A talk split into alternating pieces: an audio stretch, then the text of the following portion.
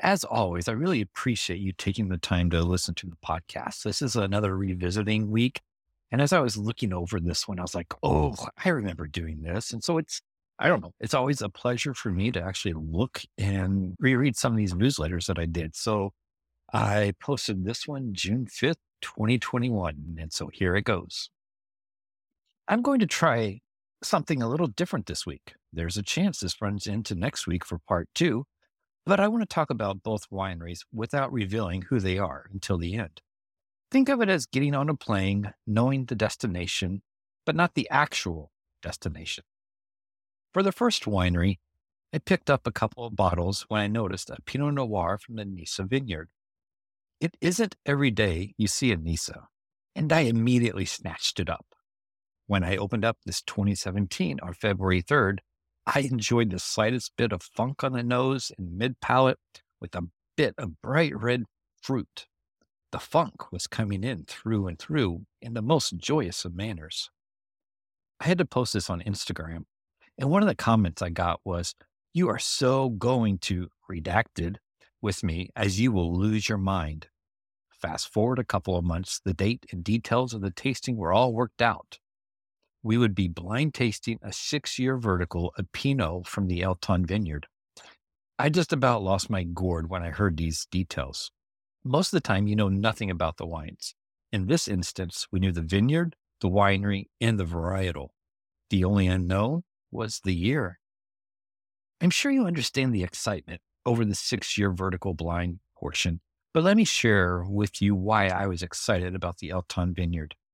Let's go back a little bit. I had a friendly conversation with a Southern Oregon winemaker and got invited to the Elton Vineyard late on a Sunday afternoon during the rainy season. The winemaker is close friends with the owner of the vineyard, Betty. I hadn't heard of Elton, and of course, I had to do a little bit of research. The vineyard has a myriad of sculptures along with a koi pond and two gazebos. It is a 1.5 acre garden.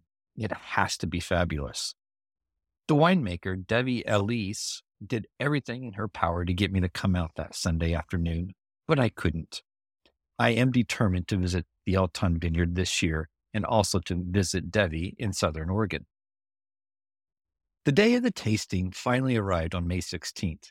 To say I was excited is putting it lightly.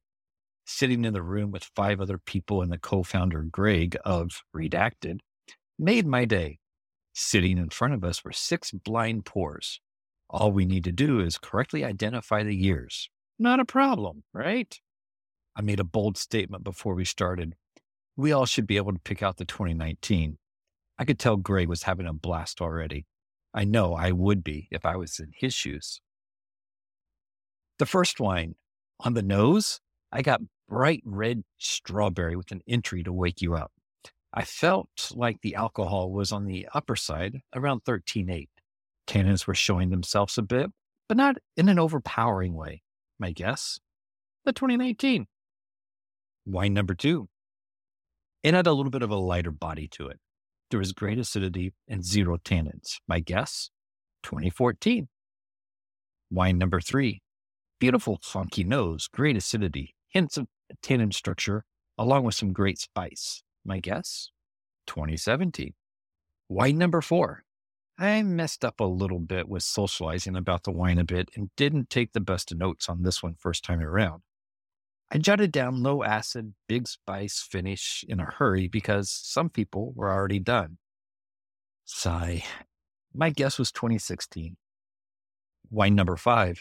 Oh my goodness, this had a lovely bright nose, along with excellent acidity levels. The palate and finish were those deep, dark fruits I absolutely adore. My guess 2018. Wine number six. All I wrote was classic 19. I was for sure this was a 2019, hands down. Now I'm wondering what does classic 19 means. It stood out to me big time. So that means if number six was a 2019, there's no way number one could be a 19 as well revisiting number one, I changed my answer to 2017, which means number three can't be 2017. Okay, okay, whatever. Number three is a 16. And the level of self doubt crept into every little crevice of my being. And I just, I couldn't, it was, oh, it was so hard. I'll not bore you with the number of times I changed my answers. Plus, it is confusing as I'll get out. My final answers was wine number one was 2017. I was wrong. It was a 2016. For wine number two, I guessed 2014, when in fact it was 2019. Wine number three, I guessed 2016. Nope, it was a 2014. Wine number four, I guessed 2018. And you wouldn't you believe it? I got that one right. Wine number four was a 2018. Wine number five, my guess was 2015. Wrong. It was a 2017. Wine number six, I guess 2019. Wrong again. It was a 2015. I got one wine correct. Holy Toledo Batman. I need to get my crap together and study study wine way more. I was fortunate to get one wine correct.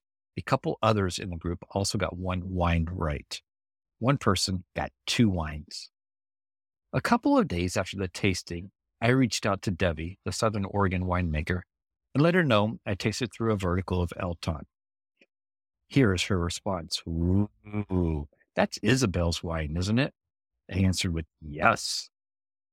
Debbie's reply still put a smile on my face today. The level of detail people remember surrounding wine will never stop fascinating. She's made some Chards from Betty's Vineyard as well. I tend to drink her older vintages because she picks early for higher acids, and the structure is amazing. She did some Elton wines for Willamette Valley as well. We had her 15 Elton Chard. It was fantastic. Which vintage do you prefer? The one vintage I thought for sure was 2019 ended up being the 2015. I was blown away. I let Debbie know this, and her response was So basically, any 15 Isabel made is gold right now. Lots of laughs. Good to know. I hope you've enjoyed something a little bit different this week.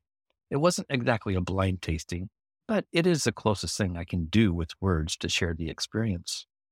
I probably should do the grand reveal and let you know who the winery is. It is Lavinea. Greg, the co founder, has over 25 years of experience providing leadership in the wine world. In 2012, he was president and CEO of Evening Land, where he worked with Isabelle Meunier. Isabelle's 2012 La Source Pinot Noir was number three wine for the 2015 Wine Spectator wine list. I thoroughly enjoyed the wines I had from Lavinea and looking forward to diving into other labels later this year. When you make a reservation with Greg, please let him know. AJ sent me.